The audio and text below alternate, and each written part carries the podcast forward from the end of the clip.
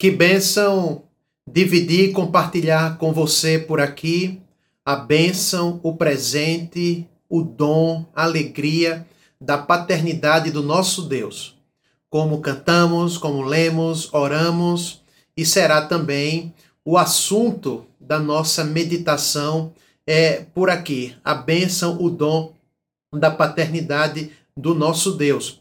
Vamos refletir sobre esse assunto baseado em três perguntas que serão feitas aqui ao longo da nossa meditação. Apenas três perguntas para discorrer sobre esse assunto tão vital, tão essencial para nossa identidade como filhos de Deus. A passagem bíblica está em Mateus, capítulo 6, versículo 9, que é justamente o texto da nossa série de pregações aqui sobre a oração dominical ou também a oração do Pai Nosso.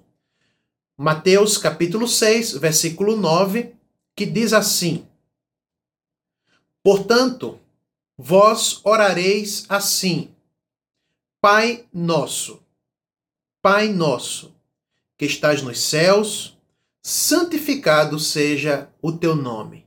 Pai nosso é o termo que nós vamos conversar e refletir com você e com a sua família por aqui nesse momento e que Deus nos abençoe. A primeira pergunta diz assim: Você está lembrado de que tem um pai? Você sabe quem ele é? Um pai todo-poderoso, santo, criador, resgatador, santificador, sustentador, que transforma e cura, digno de honra digno de toda glória. O nosso Pai, ele é pessoal e também amoroso, porque ele estava lá no dia do nosso nascimento e estará conosco em todos os processos, procedimentos, em todos os momentos da nossa vida, até o pôr do sol dela, da nossa vida. Sobre a paternidade de Deus, sobre esse atributo, essa qualidade da paternidade dele, a oração dominical, a oração do Pai Nosso começa justamente assim: o Pai Nosso.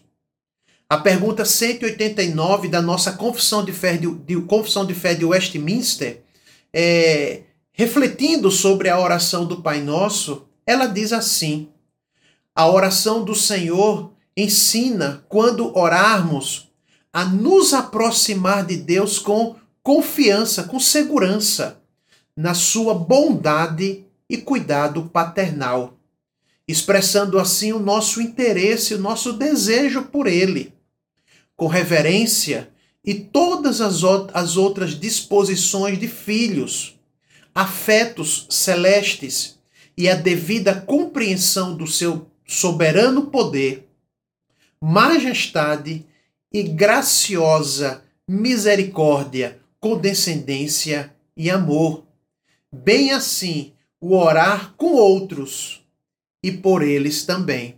É assim que a nossa confissão de fé de Westminster é, fala sobre o Pai Nosso, a oração do Pai Nosso e qual deve ser a nosso, o nosso sentimento e a nossa disposição diante dele como filhos, como filhos amados diante da paternidade de Deus. Em nossas reflexões aqui, deve ser reafirmado que a oração tem sido colocada é, como um caminho pelo qual o pai vem ao encontro dos seus filhos. A oração também é um caminho de encontro do filho, mas um caminho de vinda do pai. Ou seja, a oração do cristão não é somente uma forma de você acessar Deus não é somente uma forma de você falar com Deus. Não é somente um exercício de oratória diante dele, um discurso diante de Deus. Não. Não é, uma, não é apenas uma forma pela qual eu me dirijo ao Pai, como se fosse uma solitária jornada só de ida ao encontro do Pai. Não é esse o caminho que estamos tomando aqui. Lembrando que isso está certo. Mas o caminho que temos trilhado aqui nessa segunda reflexão sobre a oração do Pai Nosso, a oração tem sido colocada como um caminho pelo qual o Pai vem ao encontro dos seus filhos amados. Você está lembrado que tem um Pai? Você sabe quem ele é? A partir da revelação bíblica quanto ao dom da paternidade de Deus, o exercício espiritual da oração é então o movimento de resgate e fortalecimento da nossa identidade como filhos de Deus. A breve oração ensinada por Jesus, preservada pela revelação escrita e praticada ao longo da história por toda a família cristã, é justamente conhecida como a oração do Pai Nosso, que nos remete à bênção, ao dom, à dádiva da paternidade de Deus, da qual nunca devemos e nunca podemos nos esquecer. Você está lembrado de que você tem um Pai? Sabe quem Ele é? O objetivo aqui é tão somente mostrar que nesta oração, Jesus veio ao nosso encontro toma-nos pela mão, pelo nosso coração e nos coloca em contato com o Autor da vida, o Pai de toda a vida. Através da vida de oração e de seu ensino, Jesus se coloca humildemente ao nosso lado, como filho também, para preencher e transformar a nossa vida com os elementos vitais, sagrados e essenciais aos filhos remidos e ele começa justamente, irmãos, justamente nos lembrando, trazendo ao nosso coração, com um vocativo muito especial essa oração, que nos remete e que nos coloca na presença de um Pai. Você está lembrado de que você tem um Pai? É justamente esse o propósito da oração do Pai Nosso. Ela começa com o vocativo da paternidade de Deus, nos lembrando que somos filhos amados, amados do Senhor. A segunda pergunta que eu faço para discorrer sobre a nossa reflexão, e eu pergunto, é essa. Por que que nos escapa então, por vezes, por vezes, durante as 24 horas do dia, os sete dias da semana, por que que por vezes, infelizmente, nos escapa a consciência e a lembrança dessa paternidade de Deus? Principalmente quando enfrentamos dissabores, adversidades, problemas e dificuldades. Por quê? Por que que nos escapa a consciência e a lembrança dessa paternidade de Deus? Abre aspas aqui para Jamie Houston, um escritor cristão que diz assim: porque a grande maioria das pessoas estão vivendo as feridas da falta, da ausência dos seus pais. Fecha aspas. Em Orar com Deus, livro escrito por ele, publicado pela editora Abapress, o escritor cristão James Houston, ele faz a seguinte afirmação: A ausência dos pais terrenos é uma forte característica da vida moderna. A sociedade atual sofre o movimento cultural iniciado já algumas décadas atrás, sofre o movimento cultural do antipai, do antipaternal. O sentimento e a realidade da orfandade foi o resultado disso. Orfandade paternal foi o resultado disso. Para Houston, a maneira como os filhos se relacionam com os seus pais afeta profundamente a compreensão que eles têm de Deus. Ele continua, o autor continua dizendo que hoje, tragicamente, muitos filhos e filhas estão reagindo contra o Deus dos seus pais, com amargura e raiva, cinismo e indiferença infelizmente, por conta de associações que são feitas entre o Pai terreno e o Pai celestial. Atenção, diz Houston, ele chama atenção aqui. Ele diz o seguinte: nossa desobediência contra Deus, as nossas falhas morais, a nossa falta de oração são responsabilidades nossas. Você não pode pegar a fragilidade do seu pai terreno e usar isso como muleta, como desculpa para seu relacionamento frágil e debilitado com Deus como nosso pai. Alerta aqui Jamie Houston. Inclusive, deve ser dito que o Pai revelado na Bíblia, o Deus que se revela na Bíblia como Pai, ele pode sim ser conhecido como ele se revela. E sempre ele estará acima e além de todos os pais humanos, que são todos imperfeitos como pais terrenos. Só que para o autor, feita essa ressalva aqui, para que ninguém argumente como muleta, né? Ah, eu me relaciono mal com Deus como pai por conta da figura paternal que eu tive, para que ninguém use como isso como muleta, é que ele faz essa ressalva. Só que para Jamie Houston, antes que possamos orar, antes que possamos orar, nós precisamos fazer uma pausa para refletir e perceber na Bíblia a verdadeira paternidade de Deus, que nunca pode ser confundida com os ferimentos das nossas relações horizontais, relações humanas, relações com nossos pais. Jamie Houston finaliza essa reflexão respondendo aquela pergunta: por que que nos escapa? Por que que nos foge essa lembrança da paternidade de Deus? Ele diz assim: na oração do Pai Nosso, Jesus deixou claro para os seus discípulos que esse relacionamento pessoal entre ele mesmo e o seu Pai deveria ser compartilhado com eles. Igualmente, igualmente, a saber, o Pai dele, o Pai de Cristo, era também o Pai deles, ou seja, o nosso Pai. Portanto, é essa orfandade espiritual, é esse sentimento de solidão interior a partir de associações indevidas que não são bíblicas, mas que são da nossa responsabilidade, é que nos faz fugir, escapar e nos distanciar dessa relação com Deus como sendo o nosso Pai. É por isso que, na opinião de Jamie Houston, por conta dessas feridas vividas em nossas relações horizontais que nos faz escapar essa consciência e essa lembrança da paternidade de Deus. A terceira reflexão que eu faço, a terceira pergunta é então, qual é a base então da nossa consciência e da nossa lembrança da paternidade de Deus?